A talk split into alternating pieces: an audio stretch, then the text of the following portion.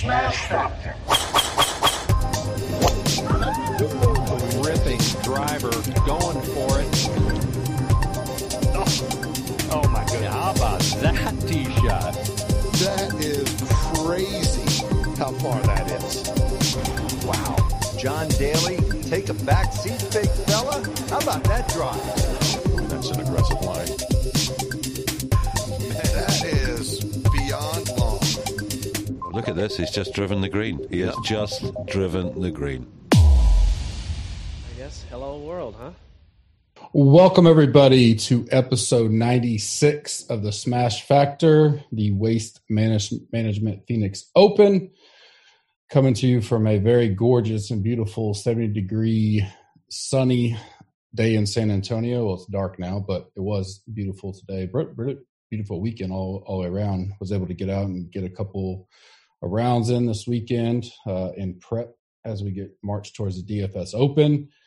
Um, obviously last yesterday's tournament was um, unique in many ways. Um, I was on 18, I was walking to 18 green as the Kobe news broke. Um, I'll go more into that in the final thoughts tonight, but uh, made watching the tournament a little different as your mind's thinking about things, dealing with close friends and family on that subject. Um, and also, it was weird down here. The Spurs were playing on C, and I said figured out the answer to this. I, you know, so I, luckily we could stream it, right? But the Spurs were playing on CBS yesterday at that time, and so when it went on live, when it went to moved over to CBS, and so it wasn't on anywhere here in San Antonio. Like it, the Golf Channel didn't have it on, and so you if you didn't have streaming capabilities, um, you weren't you weren't able to watch it. But great finish by Leishman. Um, you know, I saw even the Golf Channel. I was kind of questioning. You know, it started off by one of their sub headlines said Roy Rahm struggled to the finish, and I like go back and look, and they had struggles for sure at times, but they still finished second and third, and both shot under par on the day. I don't, I don't know. It's just a bad wording or image to put. Um, it's so difficult to win that you said that they struggled because they finished second and third overall. I, I, mean, like Palmer struggled like that. That's a legitimate statement. I mean, he shot plus five, plus six. Um, had sweat going into Sunday, obviously with him, but um, that didn't pan out. I, I, didn't think it had much of a chance going into Sunday. He just just wasn't playing the South anywhere remotely compared to the guys that were up there with him. Uh, obviously, shot the I think ten under, eleven under um, on the North Course to kind of get him in the ball game, but uh, I, was happy on Saturday that he was able to stay in it, but I, you know, because I, I, I thought the blow up round was more likely to come Saturday than Sunday. Um, but he hung tough, and I think he shot even or one under uh, Saturday. And I was like, all right, well maybe maybe he's now he wakes up and goes, all right, I'm in this, right? I didn't play my best, and I'm one back. I think he's one back of Rahm, um, but he did not do well uh, on Sunday good to see another Aussie win. That seems to be a, a theme. That's great. Uh, God works a mysterious way there, and we've seen a lot of them win, but both won on a Euro in here. Um, Herbert won and uh, for the Euro Tour, and then then Marc winning was was great. A little video of him talking to the center throughout was classic. If you hadn't seen that, um, you go. I'm sure it's all over some kind of on Twitter. Um, I may have even retweeted it, but it was it was kind of cool to watch that. Um, you know, wrapping up that, as we kind of talked about last week, trying to speed through this first part, um, spend more time on current week content, and then get you guys involved with your Q and A questions. Uh, I made the cut in the GC Cup. I think it's my first one of the year, so that was an accomplishment for me. Um, I was taught I was either anywhere from 22nd to 33rd in my three that I participate in each week. Um, my one and done was I switched at the last minute. I moved off of Finau. I think I went Wolff. Um, so decent, made the cut. That's counts, but I'm sure I'm way down there. I didn't even have time to go look at any of that yet today. Uh, very solid week in DK. One point had a really good week going, um, and then wound up bubbling a couple showdown round four contests that knocked it from being you know one of those hundred plus ROI weeks, hundred plus percent to I think I finished sixty percent ROI return. But anyway, any week I make money coming back, I'm going to take it. Um, felt felt the core was good. Had six of six, and my five of six is really what do well. I played in the secondary 444 contest. Um, just put a single bullet in there, and and you know cashed in it, cashed in the two hundred dollar single. Um, and I had two or three, I think two lineups that cashed in all the three max, you know, the fantasy listener league, the Mayo listener league. So decent week, good week all the way together. Um, I think the community obviously had a pretty good week. Um, Leishman was in my final top 30, I think. Palmer was there. Obviously, Rahm and those guys were, but pretty good core um, that, that survived and did well on the week overall. Betting, um, slight loss. Didn't obviously didn't hit the outright or any props like that.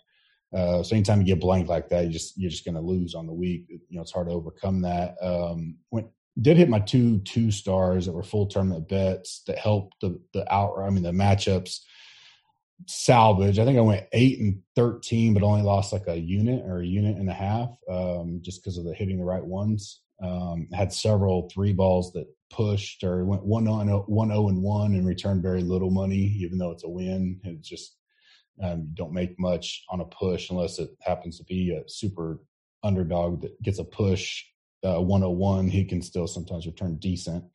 Um, but overall, satisfied, ready to go into the week. Big week this week, Super Bowl week, waste management week. Um, I will be there with Tambo Saturday and Sunday. On the we have a suite uh, on the 16 hole 16 green, so looking forward to that um, with him and and have some more guys I'm going to be with. Uh, so excited overall. My first trip out there to attend the tournament. I've been there a few times, but um, gonna potentially play golf Friday. Don't know if we'll go over to the tournament or not, but um, definitely we'll be there. Obviously Saturday and Sunday all day. So I don't, you know, may just relax Friday, go watch Cut Sweat somewhere with with Tambo. Um, but and then the Super Bowl obviously Sunday night will be great. Be fun to watch. I think it's gonna be a good game. Um, the uh not we'll go into the sponsors real quick. As always this year 2020 site sponsor SuperDraft great week to get on there. You know they'll have super bowl showdown stuff. Um a lot of waste management contests trying to build their product up. They continue to uh, do that week in and week out. This will be a big week. And then after this you know football is gone and so this will put uh you know emphasis on the golf and, and getting those contests built up as we head towards you know the players and WGCs and in the ma- uh, majors, especially the Masters. Obviously, use the code GUP, get ten dollars, ten bonus dollars when you deposit your uh, first ten. That gives you twenty to play on. Um, use it, win it, whatever you do. Once you win it, it all comes back to you. Um, so you can you can withdraw. If you put twenty bucks in play, win a hundred, you can take it out that day if you want. They don't require you to like roll it over or um, some betting sites do that. DFS not really, but uh, they don't require you to, you know, got to play X amount before you get your bonus or any of that kind of stuff. You get the real, it's real money you get. And so you put it in play once is all you have. To, you can't like, they're not going to give you 20 bucks and then you just pull it out. You put it in play once. And then after that, you can withdraw anytime you want.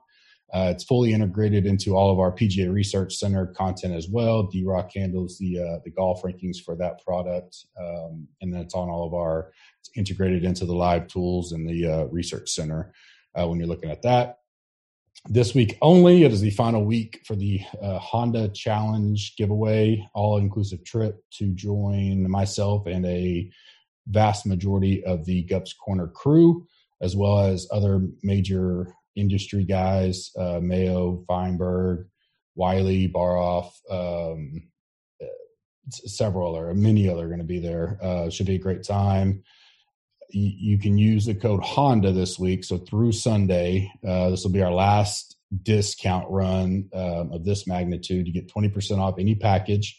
You can go to gupscorner.com slash challenge and read all about it. There's seven ways to earn the tickets. Um, our next big promo will be obviously for the Masters. Um, so it's the last chance to really lock in early and, and get you a good discount rate for all the big tournaments coming up. And as we emphasize golf more with football ending, um, still got basketball rolling, but contests will get bigger for golf, and so it's the time to get in and be able to you know use our research center. Our uh, first major update will happen sometime between this Wednesday and Sunday. Um, so fully functionable uh, new interface for the uh, front facing model. If you've been on there, I will do a video once we release it. Obviously, this weekend I won't be around, but um, next week we, I know it'll be up for sure for next week's tournament, potentially this week as well. I'll uh, I'll do another video like I did the first one. Uh, you can go on our YouTube channel and find the first one if you want, or I put the link in the pod tonight and you can watch it. Um, you know, the few glitches we've had or, you know, disconnection and, and kind of jumpiness, um, which is rare, didn't happen a lot, but the new version, uh, kind of first big update is you guys will love it. And the guys that are in there, um, already are anticipating it, but they love what we have now. It's been a huge hit, and this is just going to make it even better. Um, so jump in now, 20% off with the code Honda again. Uh, and then go check out gupscorner.com slash challenge to see the other ways to earn tickets. I will announce the winner one week from tonight. And we will hopefully within hopefully that night they're watching or the next day, hopefully within 24 hours, you can get your flight booked and all that, um, get you in whatever day you're free to come in you can come in anytime you want wednesday thursday friday. Hopefully you're there by friday so you can uh, go to the dfs open gathering that night and then the tournament saturday morning. Uh, you, you already paid for it in that. Um, you got the uh, passes and everything. I'm also giving away a annual full site annual package. If you're a current member you are eligible. So we'll just reimburse you for the the one you know the one year. Um, if you already have it per chance or if we need to upgrade we'll figure all that out. But if you go to my Twitter or uh, if you go to my Twitter, look at my pin tweet, you can see a way to how to retweet that. And then in the comments, um, leave Super Bowl winner and your pick to win the waste management this week. That gets you entered. I'll announce that winner as well um, next week for that giveaway, which I get you, you know, multiple tickets just by having that. So whoever wins that, I'll throw those tickets in. I'll throw your name in the entries um, into that database when I run all that Sunday night, um, or probably Sunday. May do it that you know Sunday at some time. That's the deadline. Um, we'll get it ran and then have it ready for the Monday uh, Smash Factor. So looking looking forward to that. It's going to be awesome. Um, listener league winner last week, uh, discount Belichick, 501 points. Um, kind of a unique unique build that won it. And I thought, well, maybe that was just unique to us. And I went and looked at some other um, leagues I was in, and then you know, like the single bullet 200, and, and it would have really done well. Mainly had the six of six, but he didn't have Palmer, Rory, or Leishman. So that was the part that kind of stood out to me. But Finau, Matsu, Sneds, Palmer, Champ, and McNealy. Um, so some good scores in there. Some finished a lot higher than their actual higher in DK points in their finishing position. So a great build overall, pretty balanced. Um, so good job on that. The new league is already up. You can go check it out um, on Twitter. It's it's on the Gups Corner handle so you can get in that before it fills. Um, this week, whoever wins it will get an extra entry into the Honda plus a Gups Corner shirt or hat um, of their choosing. So fill that up for us quick, and um, look forward to watching that on Sunday. This week, while we're all here, uh, Waste Management Phoenix Open at TPC Scottsdale. As always, go check out my buddies over at Fantasy DGen um, podcast. Kenny Kim does a full uh, article pre or full preview for uh, course preview, course history um, deal more in depth than I go. So if you want to go check that out, he also writes that article for our site and then adds to it um, as we climb towards Wednesday. So great, um, great stuff by him on the site. He's he's been had a few a great start to the season overall, um, as well as Tambo's uh, obviously a partner on the site, and he's um, does his article on our, our site and very active in Slack and, and does the E9 with me on Wednesdays, among other things. So go check those guys out. Um, you know, TifEagle, Bermuda Greens, uh, par 71, 7,300 or just under 7,300. 2015 kind of went under a revamp, um, quote unquote, make it easier for the public, but try to make it a little harder for the tour pros. Um, haven't seen scores really be that far different since the revamp overall. Um, you know, the final three holes here are kind of the big ones. Obviously, 16 we all know about. 17, the risk reward, uh, par four, and then 18, just a very tough hole to finish out once you survive those two. So um, I'm excited to kind of see that live and see what that's all about. Um, not only 16, but kind of watch the other ones. i am sure we'll sneak over to 17 at times and watch those guys go for it and won. Um, big turning point in the past uh, as well. So all three of these holes can be pivotal uh, in the outcome. Uh, one thing I know is that eight times since 2010, it's been a playoff or one stroke. Last year was a two stroke win uh, for Fowler right there at the end. Grace kind of made a mess um, of 17, I believe. So you know, had that not happened, it'd probably been nine of times since 2009, 2010. Um, so you could say nine times since 2010 that two strokes are better, but most of it's been a playoff or one stroke. Four playoffs since that time. So that's a prop bet I'll look at this week, the potential. I think normally it's like plus 250, 300, maybe 275, somewhere in that range. Um, so something maybe to uh, look at as a potential playoff there. Um, personally have done well at this tournament, not only DK, but certainly betting. Uh, had the sweat of Woodland uh, two years ago. I was pulling it up real quick. Um, here, uh, doubled up on him. I had him pre tourney for at 50 to 1. And then after round three, he was still 28 to 1. And so I got him both of those, which was awesome. And then last year, I got, I did the double. Um, had I believe this is the week where I had DJ at the tournament. He's over in Euro someone and Ricky. Um, so, and I think that paid out. Yeah, because I had Fowler first round leader, and it was a dead heat that he won. And then the DJ Fowler parlay paid out 140, 41 to one. So, done well here overall. Um, you know, in the last three years. Uh, so hopefully we keep that streak going. Um, the Woodland one was a lot of sweat. That was a good. I think it was Reavie he was with, and I believe that was a playoff. So um, you know, kind of you know, guys have done well here, but you'll see some guys that have done well, but still missed a cut here or there. So history probably important. More about just understanding the atmosphere and how it goes, but um, that's kind of anecdotal. So we'll get into that a little bit more um, as we get to the podcast. Weather concerns are none. It looks absolutely beautiful. Um, little to no wind, sunny. Um, I remember last year there was a day or two where it really was untypical weather for for Phoenix. Um, don't see any of that going on here. It should be gorgeous for the guys. I'm going to go with the cut to be around minus two. I think the T65 has a little bit of effect. You got a smaller field than we've had the last couple weeks, so I think it's only 124, 125 guys.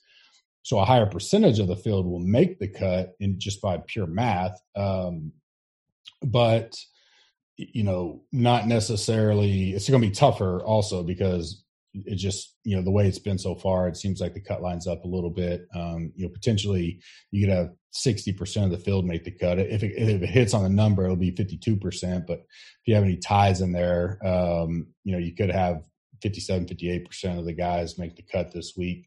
So I, I keep that in mind. That'll be some of the strategy we talk about here uh, towards the end of the pod. Um, uh, winning score, you know, you've had Fowler minus 17 um, over Grace, Woodland minus 18 and a playoff over Reavie, Matsu minus 17 and a playoff over Webb, Matsu minus 14 and a playoff over Fowler, and then Brooks minus 15 over by one stroke over Matsu, Palmer, and Bubba. Um, just familiar, familiar names for sure.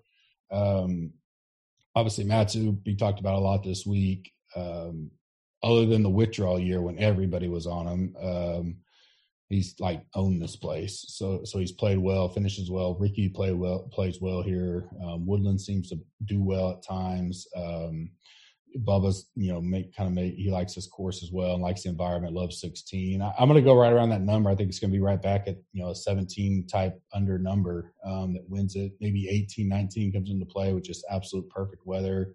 Should be great scoring conditions, but definitely a higher or lower scoring, if you will, um, tournament overall.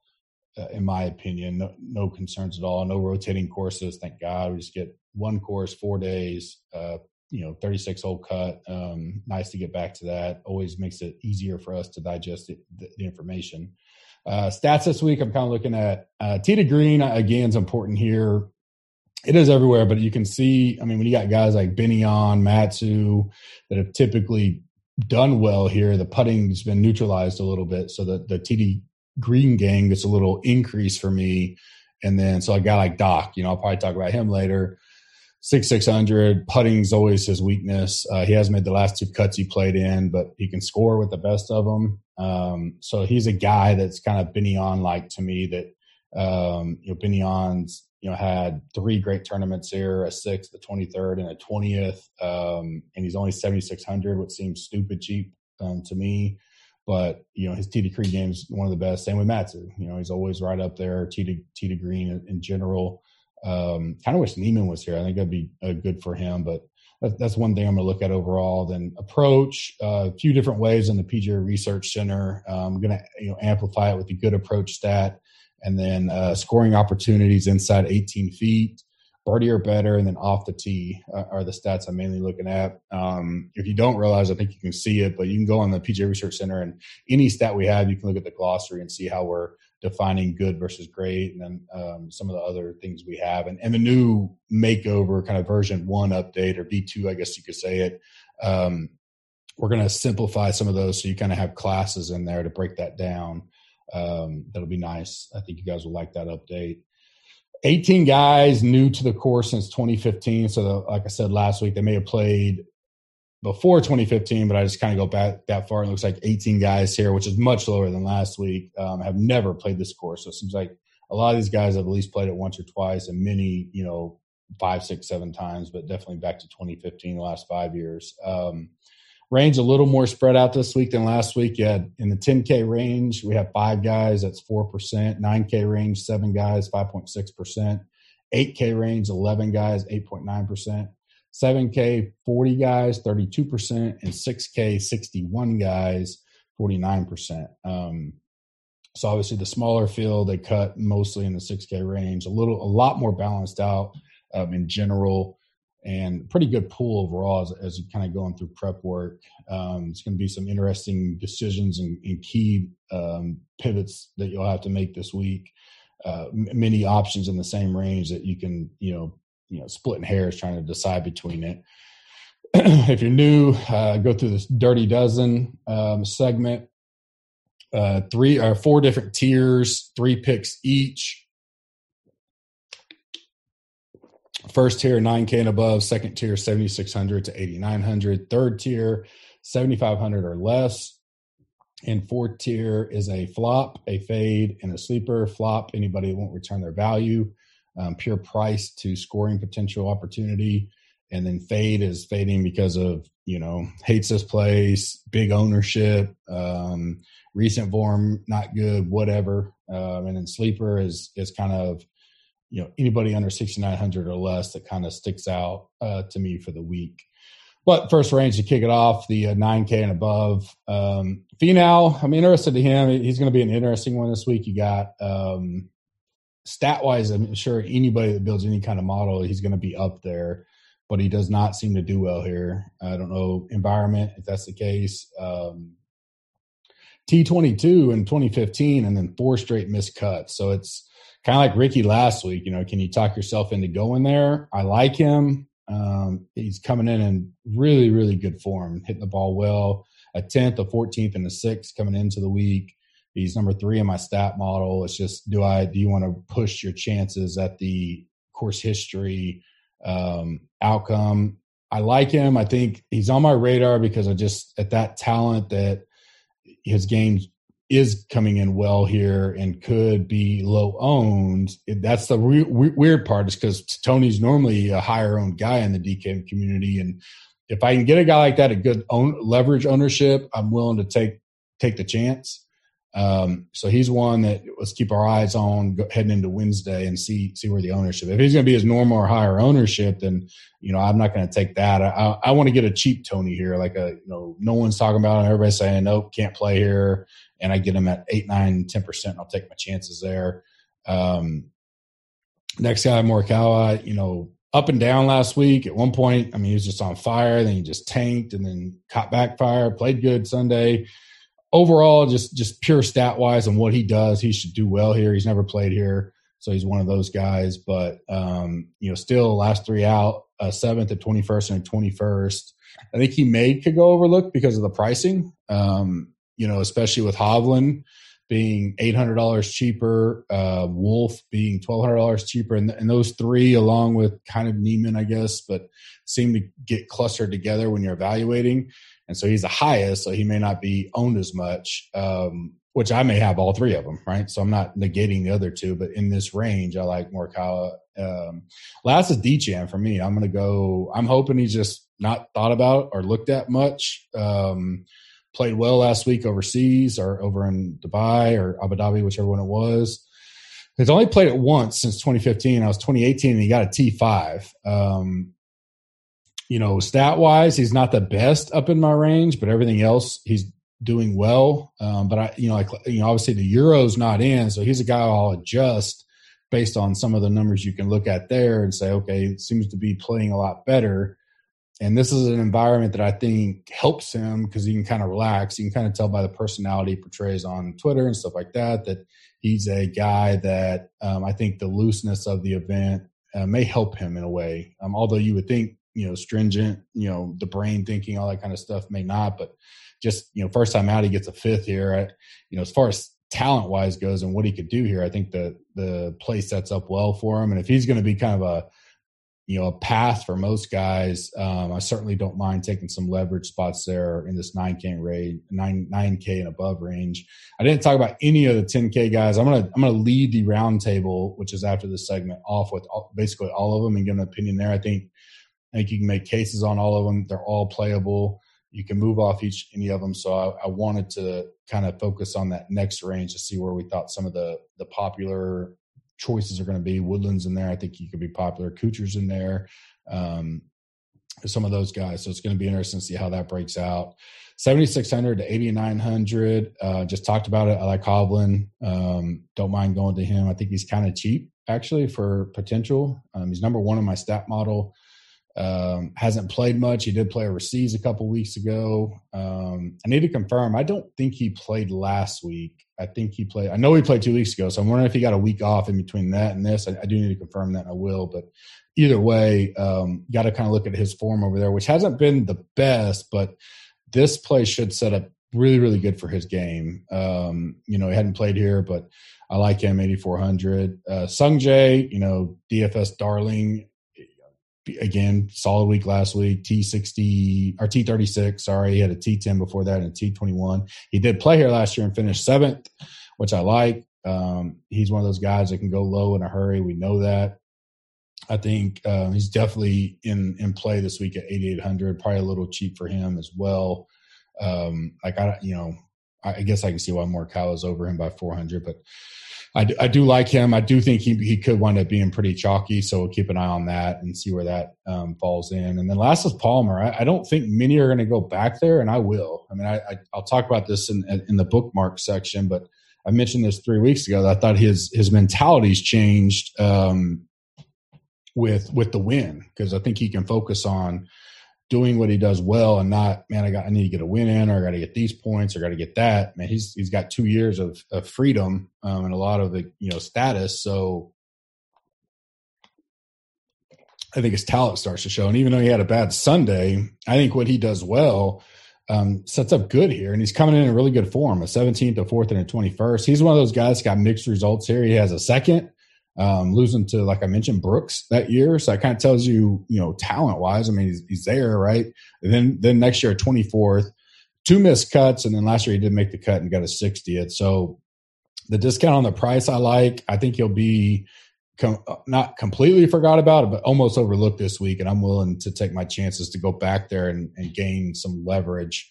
Uh, on the field, I, if he winds up being chalky, you know, I, I may have a different opinion, but this week is kind of shaping up as a you know team gup week. I'm going to be there, and you got a lot of my favorites: uh, Palmer, Dahmen, who's kicking off the third tier, HV3, um, Armour is here.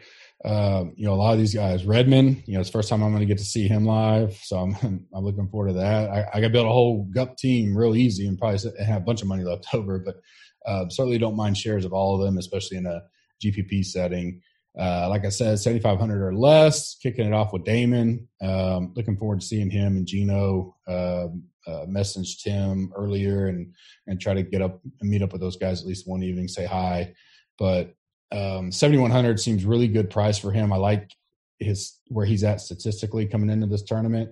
Um, 19th overall. Uh, T55 last week, kind of up and down, but he's playing. I mean, he's just fighting. He's doing well. I think he's working dialing his game in.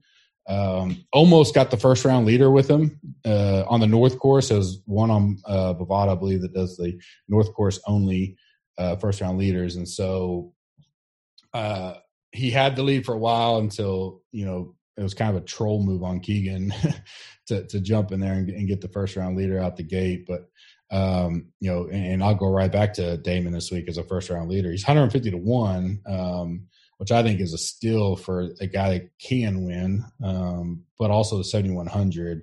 Uh, he did miss a cut last year here, but he's from the area, which, you know, I don't know if you call it a bonus, but I assume he's played the course plenty.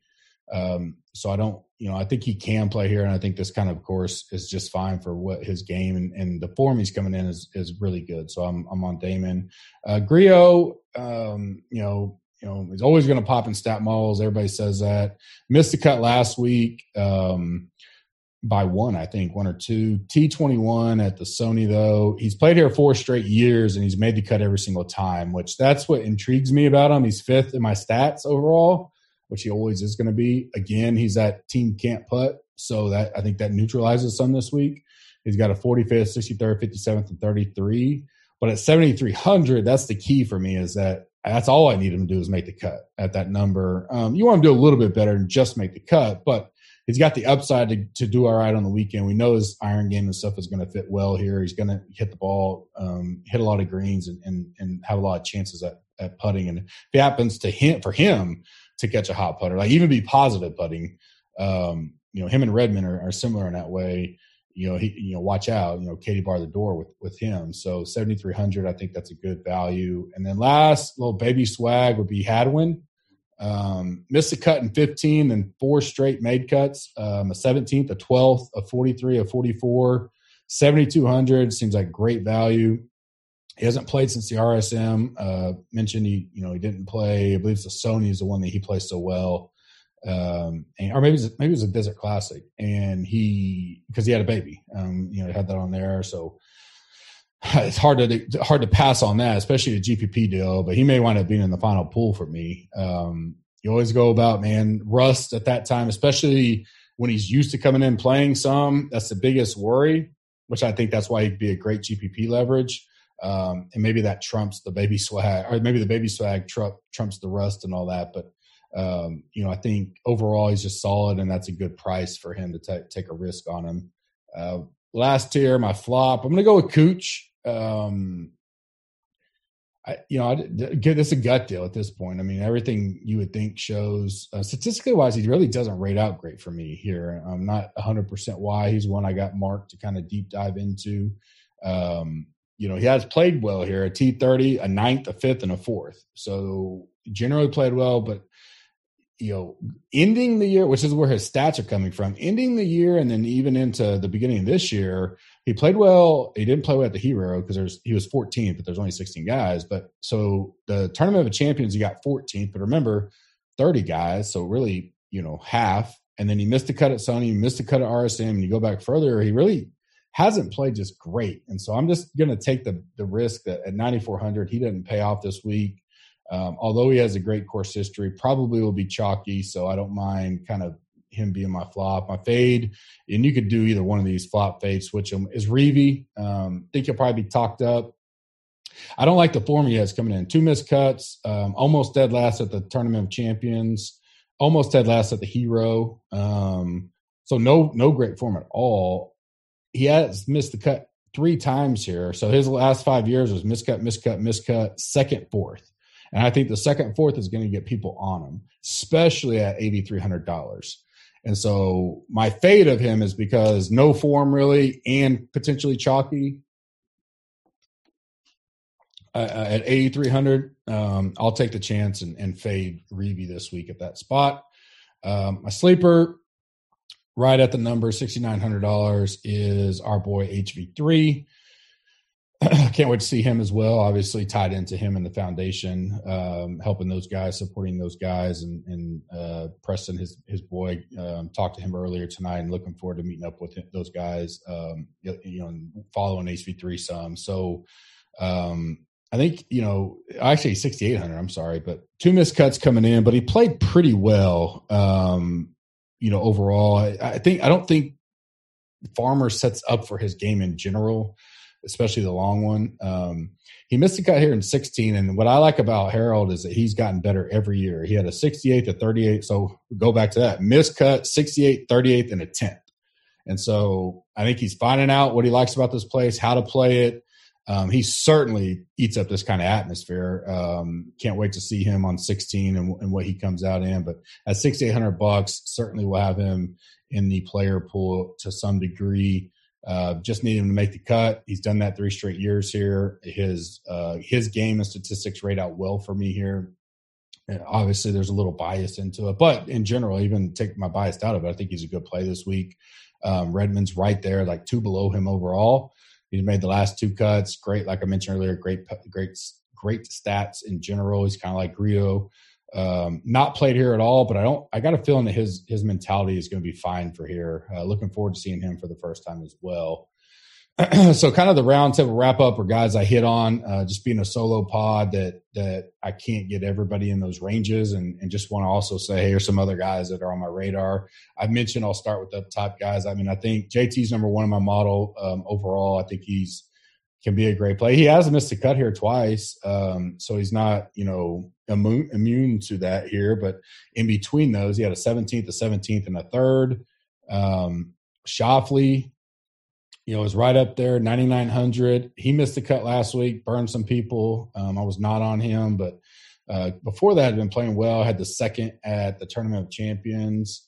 Um, he's he's played twice here, a 17th and a 10th. So I think he does like playing here. I think his game suits up for it. I think he will be high owned at that price. I think a lot of people will probably pivot off Matsu to him.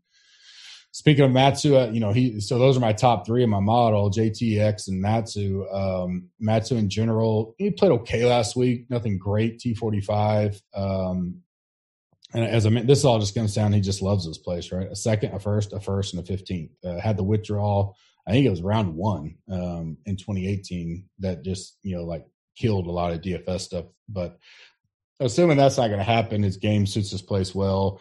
10-1, he's certainly he's. I assume he'll be chalky. I'll be interested to hear where Tambo goes with him because last week Tambo got to play him because he was just under the 5K decky. This week he's just over it, so I'm interested to see where he goes there.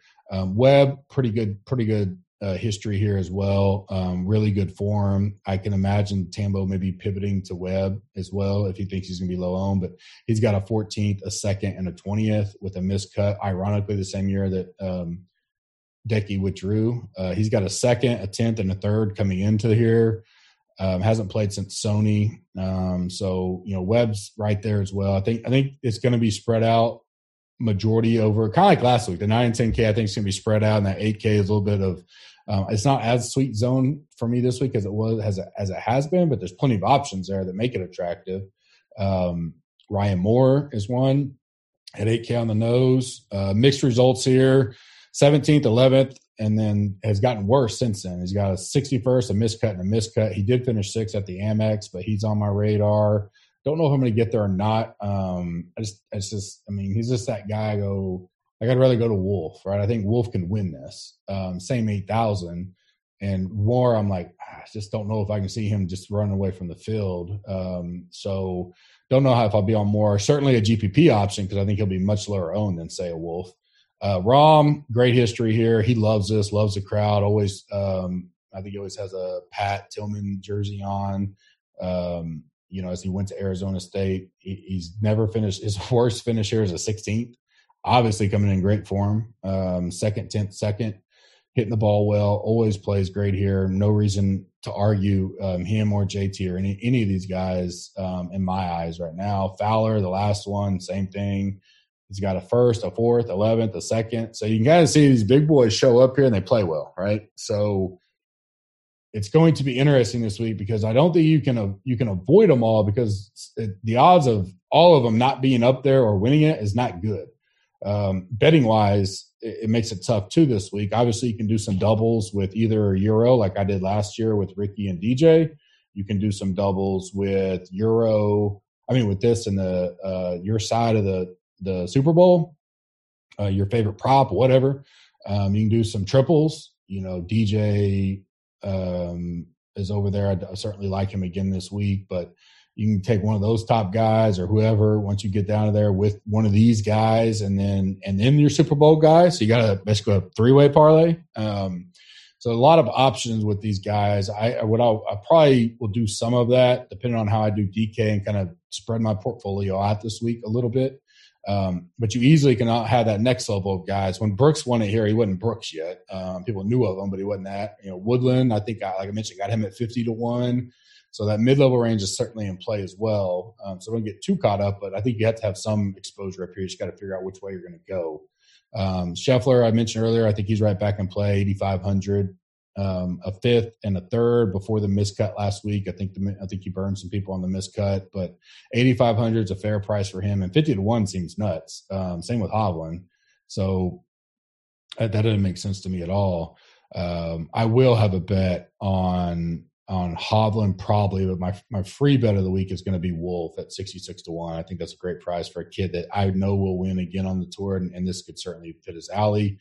Uh, Chesson Hadley, I think, is a good cheap option. Um, miscut 60th, but the last two years were a fifth and a 20th. He's a yo-yo, you know, kind of roller coaster. Um, his last starts, he had a 50th, a miscut, a 29th, a miscut. Ironically, this week, like he played the South four or five under, and then didn't play the North well. Um, so that that was kind of different, but um, I, I, believe that's I, if I'm if I'm not mistaken, that's how I remember he did this week. But seems to do all right here. You know, three out of four years missed cut or made the cut, so sixty nine hundred bucks. That's certainly all you need for Chesson. Um, I mentioned Berger. Oh no, I mentioned Wolff, but Berger's a guy I like as well. Um, I think he's he's in play seventy eight hundred bucks. Uh, his last five years, a tenth, a fifty eighth, a seventh, an eleventh, and a miscut. I think his form's coming back. Um, a 38th and a 29th his last two times out. He didn't play last week. He's top 30 in my stat model. 7,800 bucks is a fair number for him. Um, so I keep him on your radar. I talked about Redman Conners. Um, you know, he's one of the team no put guys. You can put a whole team no put no put together on Redman, Grillo, Conners. You know, there's four. Um, kind of kind of mimic the Kinney's um, cash game cornerstones and call it, you know, team no put. There's your four, and then go go fill it out from, from there. But uh, he hadn't played here yet. His last two outs, so he had a 19th, uh, which was a TOC, so I was about average, a little little worse than average. But he did finish 12th at the Sony, which was tough conditions. Stat wise, he fits here great inside my top 20 for me. 7,900 bucks is a good price um, for him. Collie, I've mentioned him in the bookmark. I'm not off him. Um, He's had a 47th, a miscut, and a 26th. Game fits here. Um, he did cost me last week. I was on him. He missed a cut, but he had a fourth at the Amex. Stats are just okay. 7,500. I just think he's a, a, potential guy to take a look at. Um, he's not in the player pool for me yet, but he's right bubbling, and, and I think it's high, he's got high upside.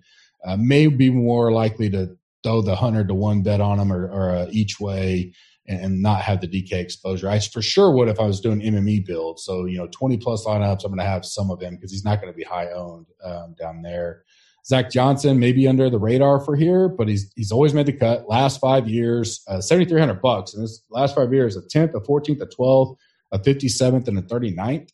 Um, he did miss the cut at the Amex, but uh, did okay at the at the Sony as a 28th. He's top. He's 10th in my stat model, so everything I'm looking at there is good. Um, you know, and I don't think length length is an issue for him at this particular tournament. So, kind of a maybe a off the radar type play with Zach Bubba. I think will be talked up this week. He obviously loves this place. Um, he's nine thousand dollars though, so that may be a spot for me to pivot, although a little nervous there because he's played so great here. A second, a 14th, a 40th, and a fourth with a miscut squeezed in the middle.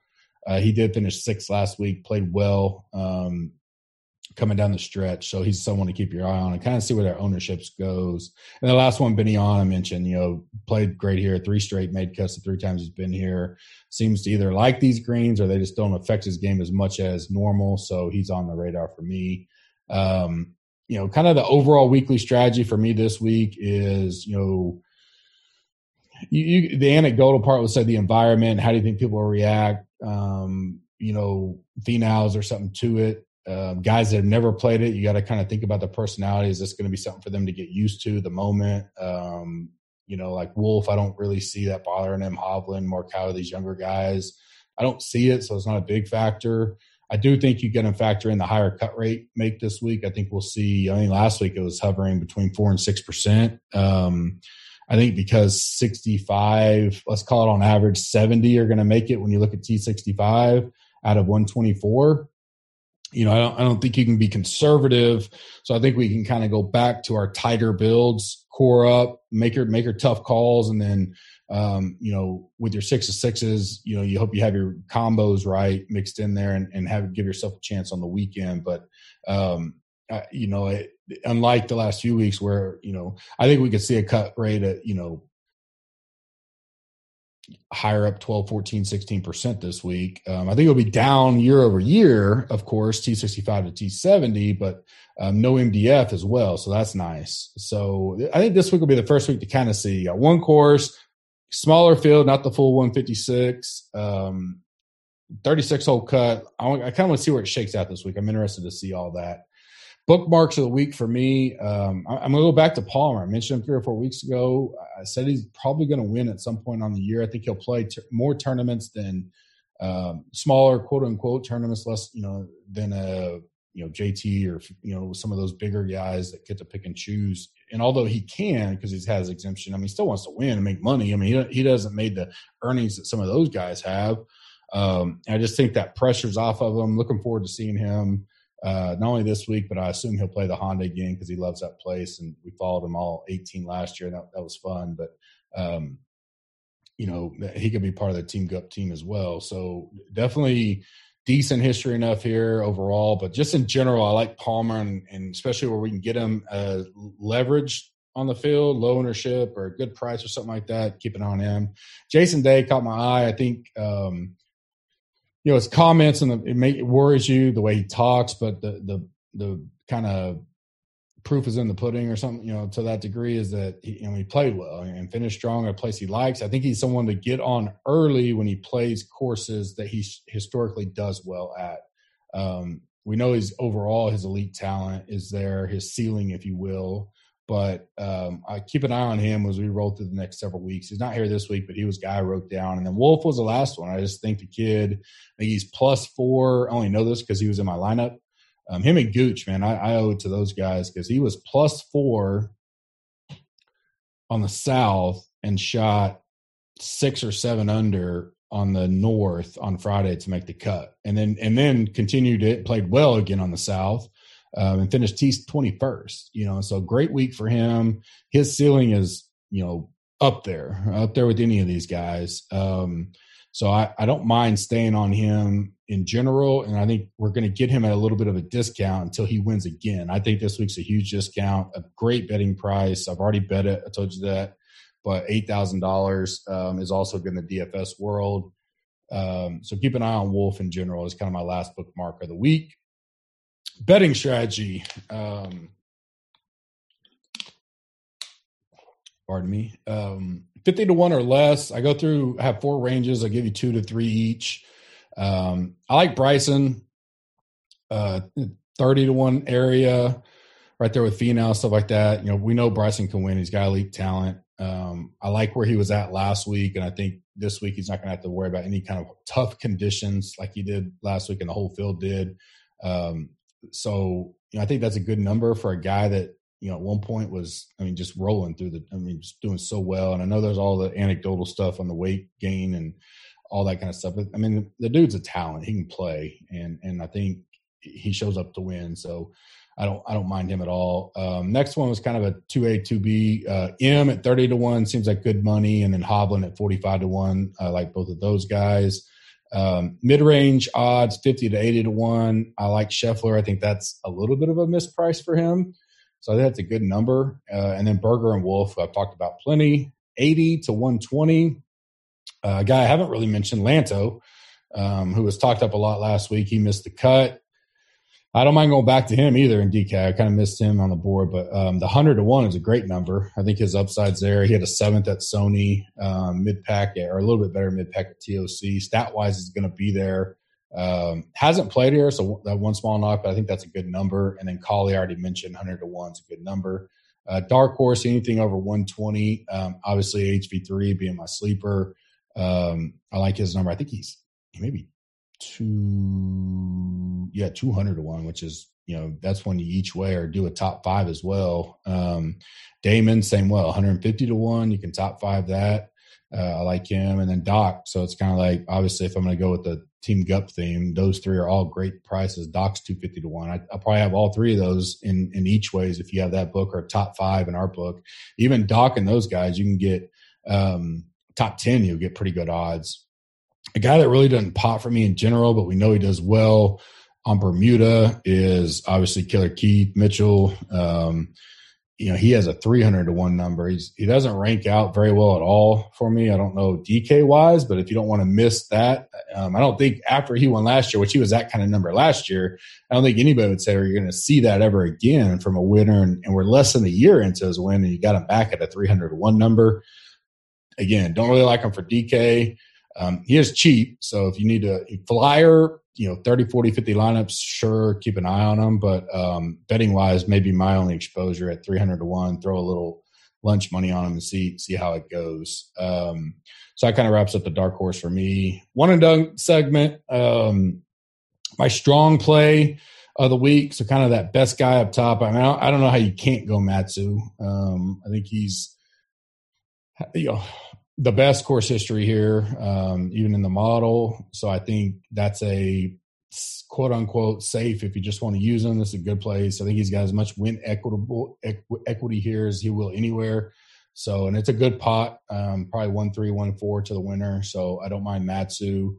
My kind of floor played mid pack guy that that has a good chance of T10. Um, maybe off the radar a little bit. Um, Bryson, been, you know, kind of a rinse and repeat with him. I like him this week in that range.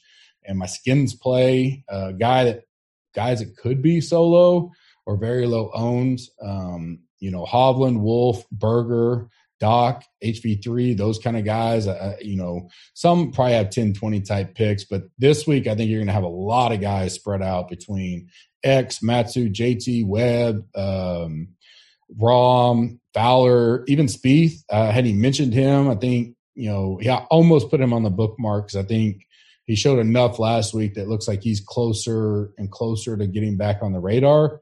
Uh, 8,600, I don't think people will get there to him this week. Um, and his stats are going to look horrible when you're looking at recent because he just hadn't been very well.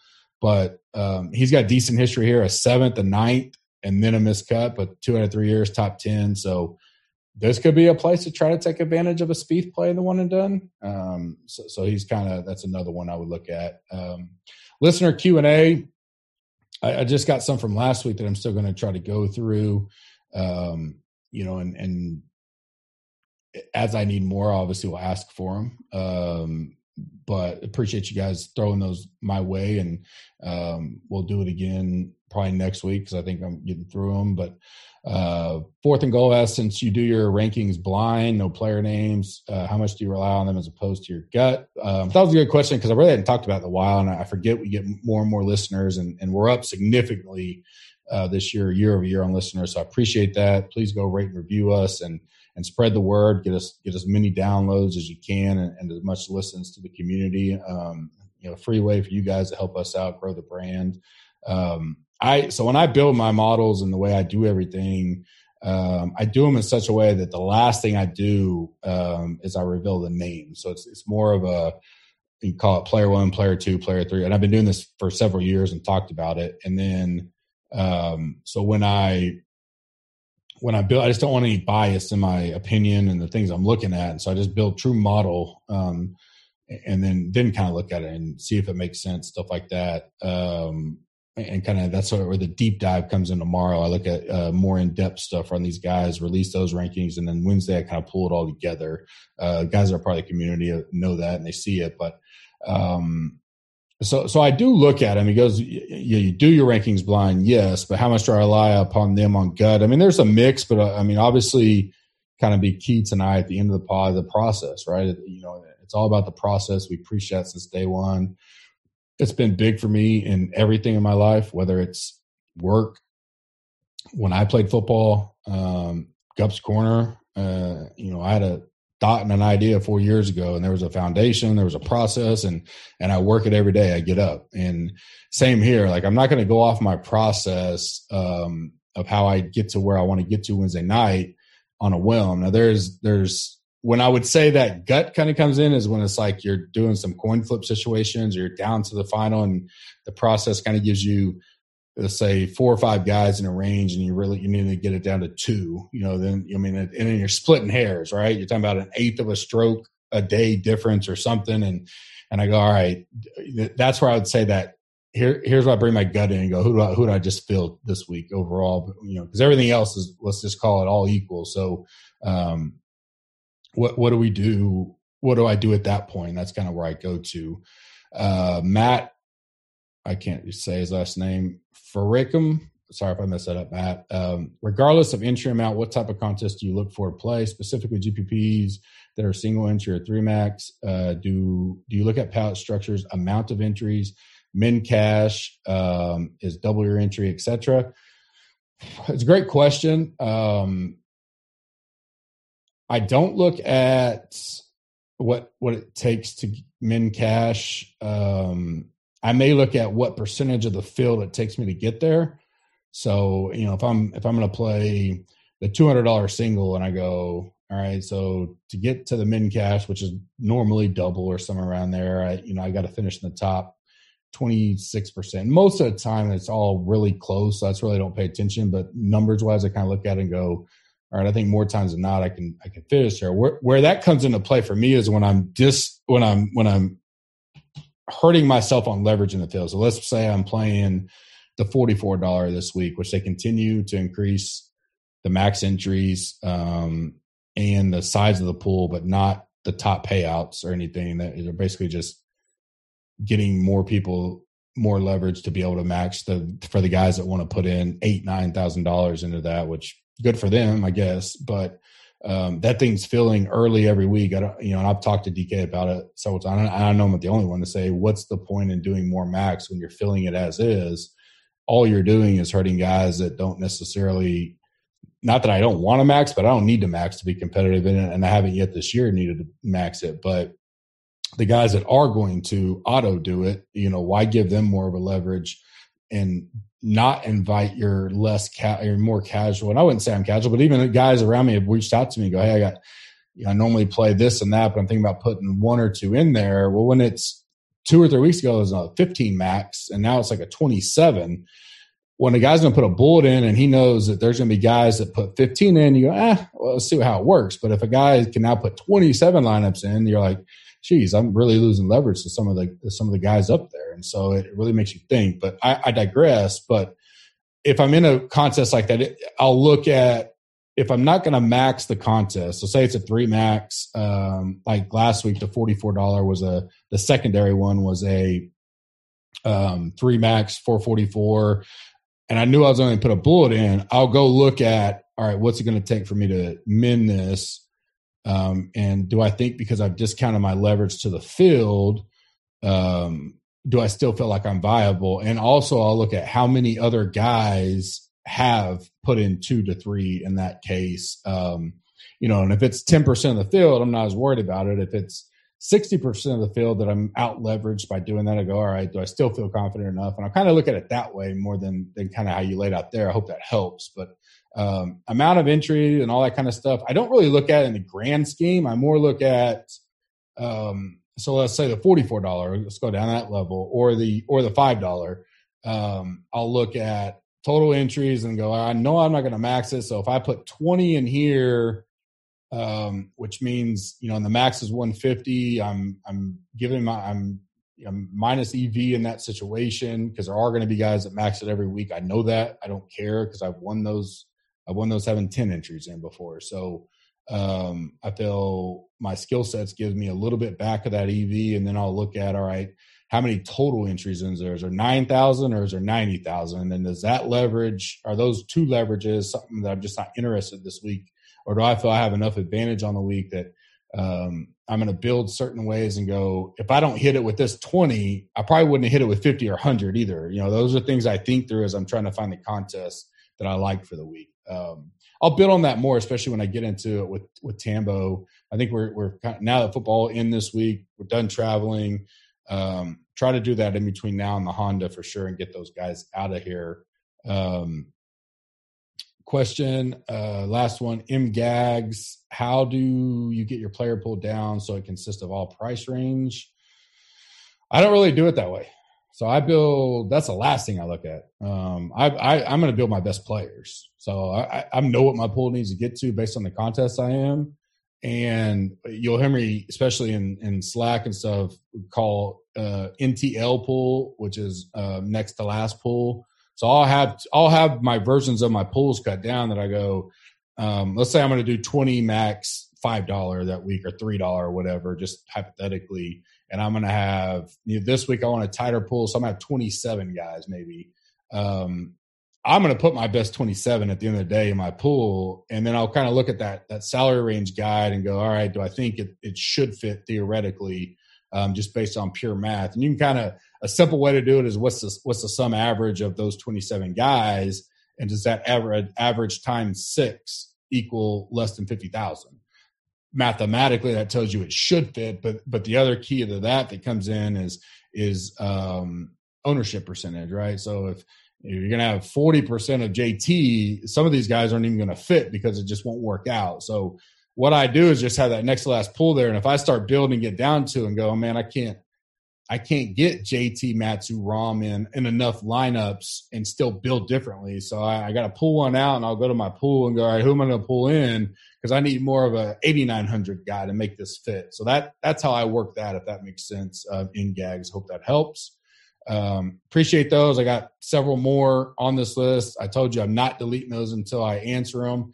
So I either answer them on this pod or uh, with Tambo. So keep those coming. Um, DM me on Slack or Twitter. I add them to the list at all times, and I will get to them.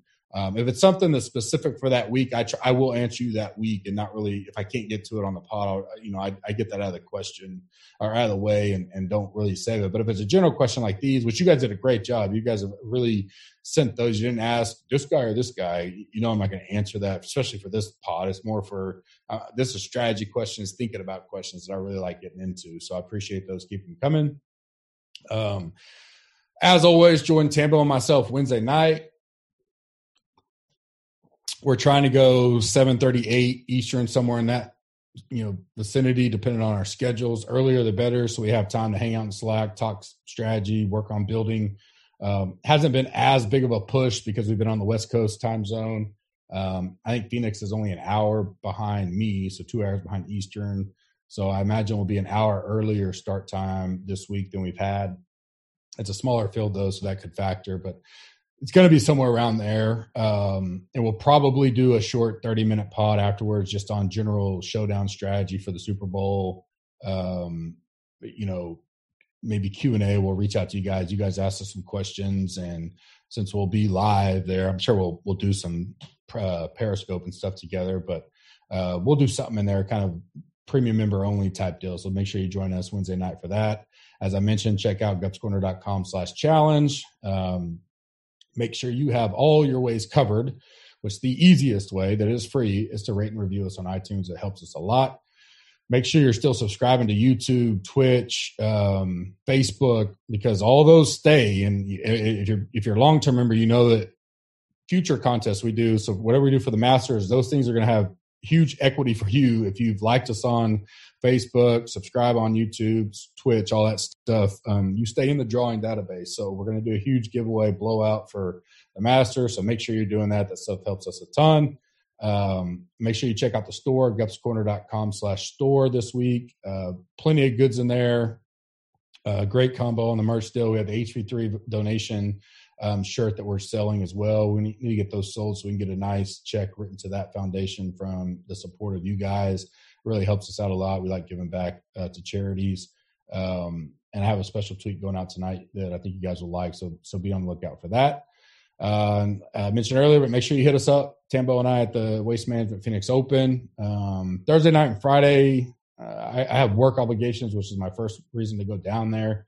Um, I think I do have dinner that night, uh, Thursday, but I should be free, you know, maybe for post dinner drink or two, kind of chat. Um, showdowns this week. I'll get into with the with the subs, but obviously we, we can't play them in Arizona. That's strike one. Strike two is I just don't know what our schedules are going to be like every night for me to get everything out, but I will do my best. Um, well, well, I'll hit on that more Wednesday night uh, in the uh, E9 Emergency Nine.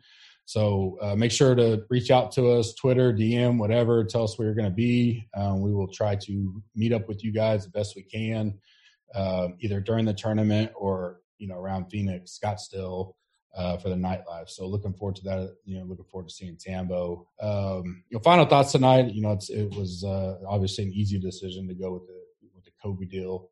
Um, night was tough on many levels. Twitter was tough. Um, you know, muted a lot of people, moved on from a lot of people. People coming at me because of a tweet I made three years ago about Kobe, and I even said last night that Kobe wasn't wasn't I wouldn't have. I mean, I was a I liked him, but I wasn't like the biggest fan. Like some people are diehards, and and he was my wife's favorite basketball player. He was one of my best friends in life that I've known for you know 20 years. Um, who himself was an All American basketball player and football player. Um, was his favorite player by far. And, and my point of last night that people didn't understand was you, well, there's two deals, right? Just because I don't like someone as much um, doesn't mean I can't have the utmost respect for their game. Um, and I have more respect for Kobe now than I did three, four, five years ago in general, just to see what he's done, um, you know, afterwards with the children's book stuff, the, you know, Mamba Academy, the, the development, everything he was involved in, you know, he just that work ethic. I, have always respected his work ethic. Even my buddy, you know, I t- text with him during this, you know, and he knows that the mutual respect was always there. Um, I'm a big LeBron guy, right? I love his passion on the floor.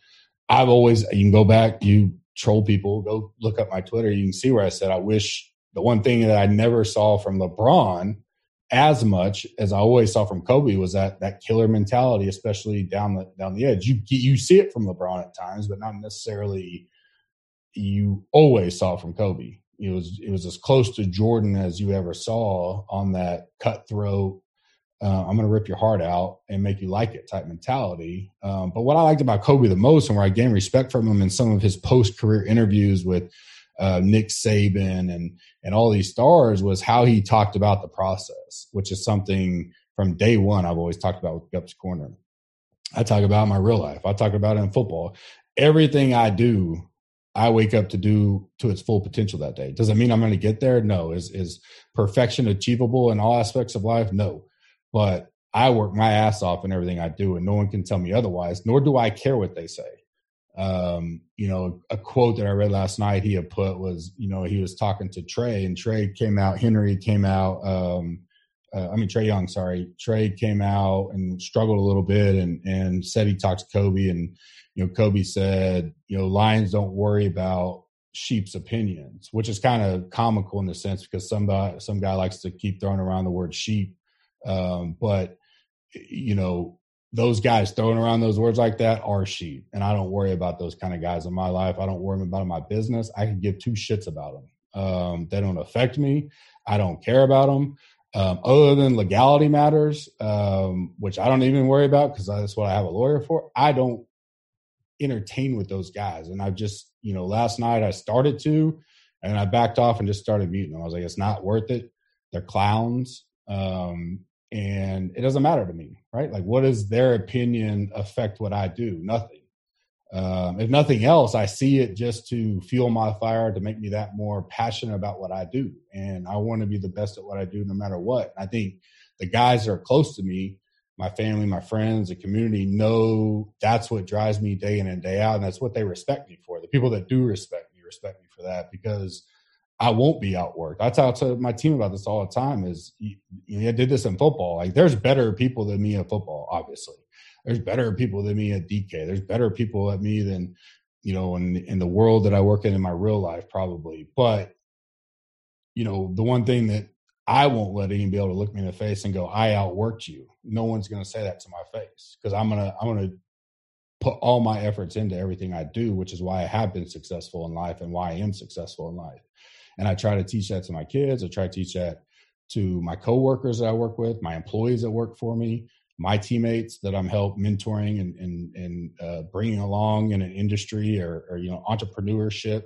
Um, and they respect me for that. And, I, and I, last night, after I kind of just disengaged from the whole Twitter deal, I was like, every breath I waste or typing or second to those idiots and clowns that have nothing better in life to do um, is a second I, that takes away from me focusing on what I'm trying to accomplish in life. Um, and, and kind of rethinking through that. Didn't sleep well last night overall, and, and you know, and it was almost like they they made it seem like I didn't have the right to mourn a guy that I didn't like. Are you kidding me? Like people change, right? That's another deal. People mature and grow. At least I do. Some guys don't. Some guys get less mature by the day, as we well see that. Um, but you know, for instance, like I was thinking about this at the at the gym. You know, I was like, the thing about Lefty, 10 years ago, people people freaking hated Mickelson for the most part. They didn't really care about him. Now, full circle, and he's embracing the community, embracing um, you know the social media aspect of his life. Most people love him. Um, I know Mayo. Mayo's mentioned that before. I used to hate Phil, and, and now I, I really like him. Right? Brooks is a guy that I think a lot of people would say, quote unquote, I don't like him. But you know, you think he's a guy that's and he's nowhere on Kobe's level necessarily, but four majors already, really, you know, well done well for himself, has that killer mentality in you know certain situations. He doesn't have it every week, which kind of makes him different than Kobe because Kobe woke up ready to, to to, kill and and do whatever he needed to do to, to, to outperform the people that he was going to be going up against. You know, well, same thing with Brooks. Like just because someone may not like him they have the ultimate respect for him, right? And I, am not saying I don't or do like Brooks. I don't mind. I like. I mind. I don't mind Brooks at all. Um, I'm a DJ guy. That's just kind of by nature, but doesn't mean I hate him or hate Brooks. Same with Kobe. Like I was a LeBron guy, right? I I was anti, um, you know, Patriots who are winning it all the time, Lakers who are winning all the time, just just because to be different, right? One of my best, the same best friends talking about for 20 years, 20 plus years, a huge Duke fan, huge Duke fan I don't hate Duke. My, you know, Mike Krzyzewski is one of the most successful guys ever. Um, but I gravitated to being a UNC fan, although I still like plenty of people at Duke and how they played there. Grant Hill, Shane Battier. Uh, I mean, a lot of these guys, some of my favorite guys I love watching in the pros. So, so just because I'm a North Carolina fan doesn't mean I don't like Duke. I just had that. It was just kind of that rivalry sense of, you know, type of things. Uh, same with the Patriots. I, I respect Tom Brady, the utmost respect. Um, and if he died tomorrow, he he would be similar to the Kobe type deal of what he did day in and day out, and his his killer instinct to always want to win. Was he like my team or my favorite? No, but I respect the hell out of him what he's done in life, and that's what last night was about. And then more than anything, for me, the reason why it hurt is is not only you change mentality when you have a kid and you start co- correlating and seeing how that impacts your life, but it changed it. You change mentality um, when those close to you are hurting for whatever reason. Um, you know, and and you know people that when you have a guy that had that much impact on people's lives, like I that that hurts makes me hurt as well. I don't think you're human if you think otherwise, right?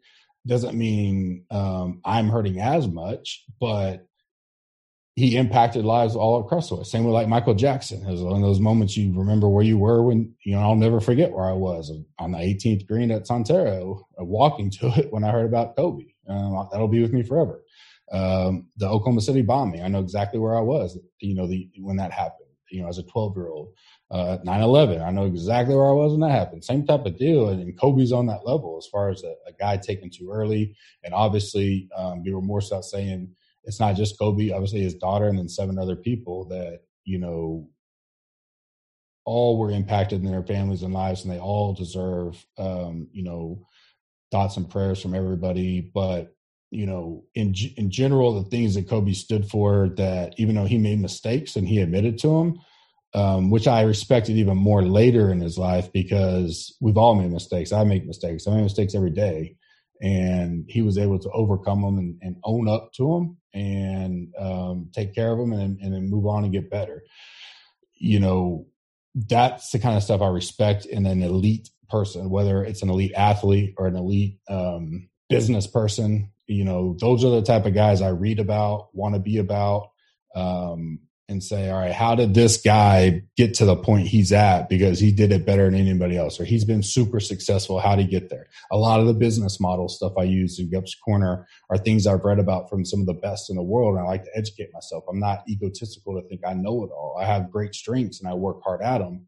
Um, and my way of building this foundation, this community, I felt was different than what was out there, and it is, and it's been successful. But I don't ever settle, and my team knows that. I wake up every day, and probably drives them crazy to an extent to know that I always want to do better, no matter how well we're doing. And they'll tell you this every single one of them. You ask them, I'm never satisfied with how I'm doing. Even when I had my great streak in DFS, I was like, all right, we can, you know, next up, right? I didn't care about winning the money. I wanted to do well. So every time I lose, I hate it. Uh, golf, same way. I'm competitive as shit in it. I suck. You know, I'm a mid handicap, you know, 11, 12, 13, you know, depending on the course type deal. Right now, like a 15, 16, because I haven't played much. But when I show up, I show up to win the best I can, right? I'm going to compete at all times. Doesn't matter what it is. Um, that's just a quality that's built inside you that, that's great. And I, I look for that in other people, um, the people I want to surround myself with. And what I don't need to do is surround it with clowns that you know were on you know showing stuff I tweeted three plus years ago where they're irrelevant today. So um, you know, at the end of the day, it's it's it's sad deal. Um, you know, the biggest thing I took from is not to take life for granted. There's a lot of big picture stuff you start thinking about when something like that happens because it it's one of those whether we think about it every day or not, you go, man, if it can happen to him, it can happen to anybody, right? You know, I could be driving to work tomorrow morning and get hit by a train or something, or you know, being a wreck and I'm dead, right? And and what impact did I leave on life, and and more importantly, what did I leave for my children and my family? Um, and in this case, I have a team that that you know, what impact did I leave them and a community, and that's what I care about, not wasting an ounce of energy on the other stuff, but um, you know, rest in peace to Kobe and, and, and Gigi and all all the families affected. And the other seven, uh, you know, he'll be missed. They will all will be missed. Um, you know, keep them in your thoughts and prayers tonight. And we will see you Wednesday night for the E9. Have a good night. God bless. Smash Factor.